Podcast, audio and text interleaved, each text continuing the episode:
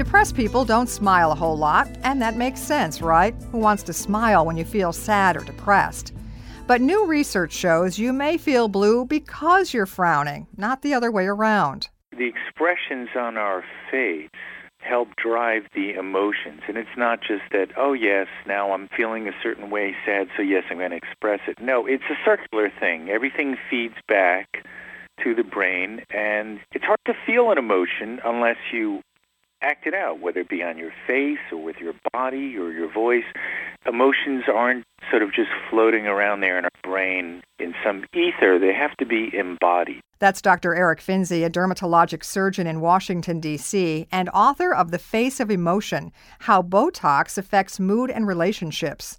The book is an outgrowth of Finzi's two studies, showing that people with depression improve, often markedly, when their frown muscles are frozen with Botox. In fact, nearly a quarter of Botox recipients in the studies experienced complete remission of depression.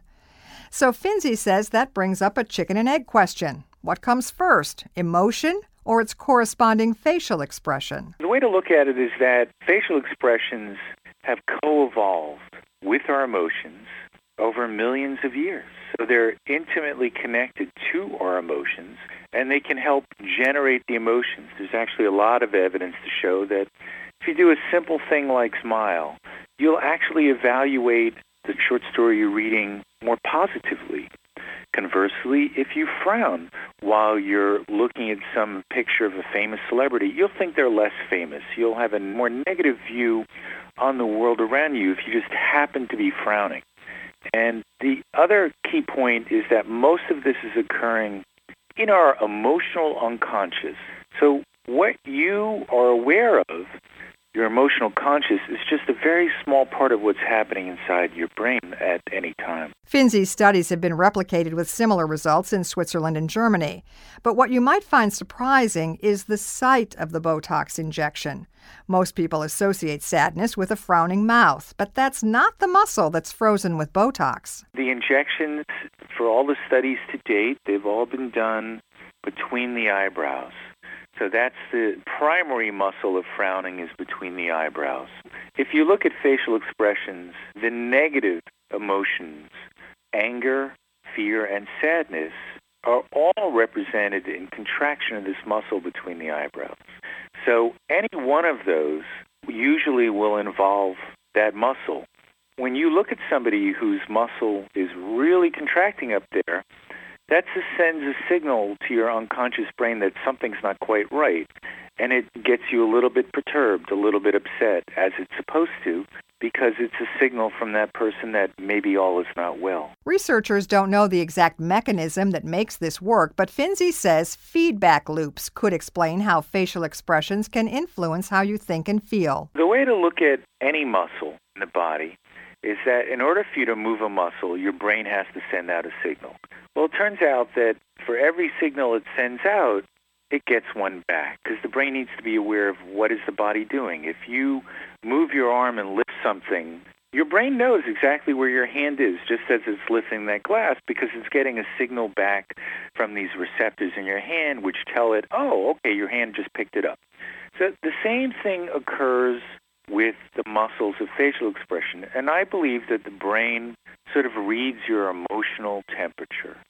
So if you've been frowning all day, you're sending signals back to your brain, well, maybe things aren't so good. And if you've been laughing and smiling all day long, well, the brain gets the signal that, well, I guess life has been treating you well. Some people have wondered if the Botox itself might be improving people's mood.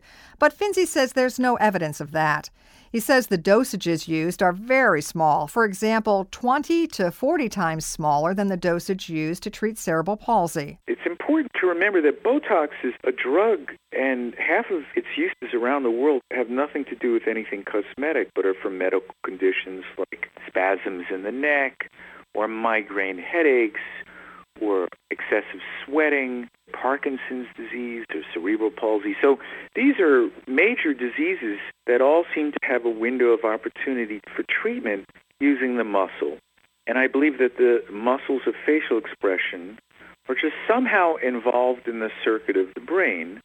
And what you're doing here is you're just interrupting one part of that circuit. And so that pathway then gets stamped down. And if you happen to have too much of the negative emotional pathway, you're going to quiet that down a bit with the Botox. But what do depressed patients who've undergone this treatment say? Here's one patient who gives her account. She says, My reaction was not dramatic, and it was not overnight. I went and did the follow up. I took the same diagnostic that I'd taken at the outset of the study, and I was amazed at the difference in my scores. It was dramatic improvement. The reality is, I was feeling lighter.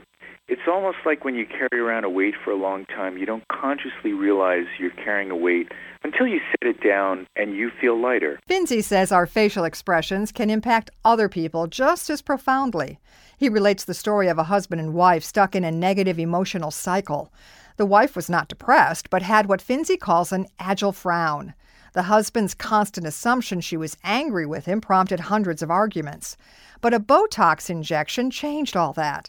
When the wife insisted, No, I'm not angry, the husband began to believe her, and they got along much better. It was a remarkable thing to realize that a simple change in one facial expression could actually affect how two people get along with each other. All of us get into a blue funk now and then and may feel stuck in a bad mood for a day or so. It's probably not practical to get a Botox injection at times like that. But maybe all we have to do is soften our facial expressions, unfurrow our brows, and try a tentative smile. The world just might seem like a happier, friendlier place. Our writer this week is Polly Hanson. Our production director is Sean Waldron. I'm Nancy Benson. Keep on smiling, baby. And I hope world smiles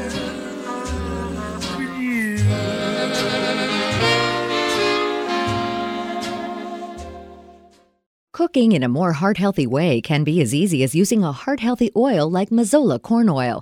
In fact, according to a study published in the latest edition of the Journal of Clinical Lipidology, corn oil can significantly reduce both total and so called bad LDL cholesterol and does it more effectively than extra virgin olive oil. Study co author Dr. Constance J. Geiger, PhD RDN of the University of Utah. The study results showed corn oil lowered LDL cholesterol by nearly 11% compared to olive oil's 3.5% reduction. Corn oil's effectiveness is due in part to the natural cholesterol blocking ability of plant sterols, which are naturally occurring in corn oil. In fact, corn oil contains 136 milligrams of plant sterol per tablespoon, while olive oil has just 30 milligrams. These findings add to those from prior research supporting corn oil's positive heart health benefits and align with recommendations to replace saturated fats with unsaturated fats, such as those found in Mazola corn oil. For more information and delicious recipes, recipes, visit Mazola.com.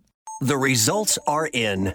For the treatment of nasal allergy symptoms, nothing is more effective than Nasacort. Nasacort Allergy 24 Hour is prescription strength medicine that's scent and alcohol free with no harsh taste. It's non addictive and provides 24 hour relief of the worst nasal allergy symptoms, including congestion, with no prescription needed. And in a recent clinical study with Nasacort going nose to nose with Flonase, more people prefer Nasacort. For more information, visit nasacort.com. Nasacort. Uses directed.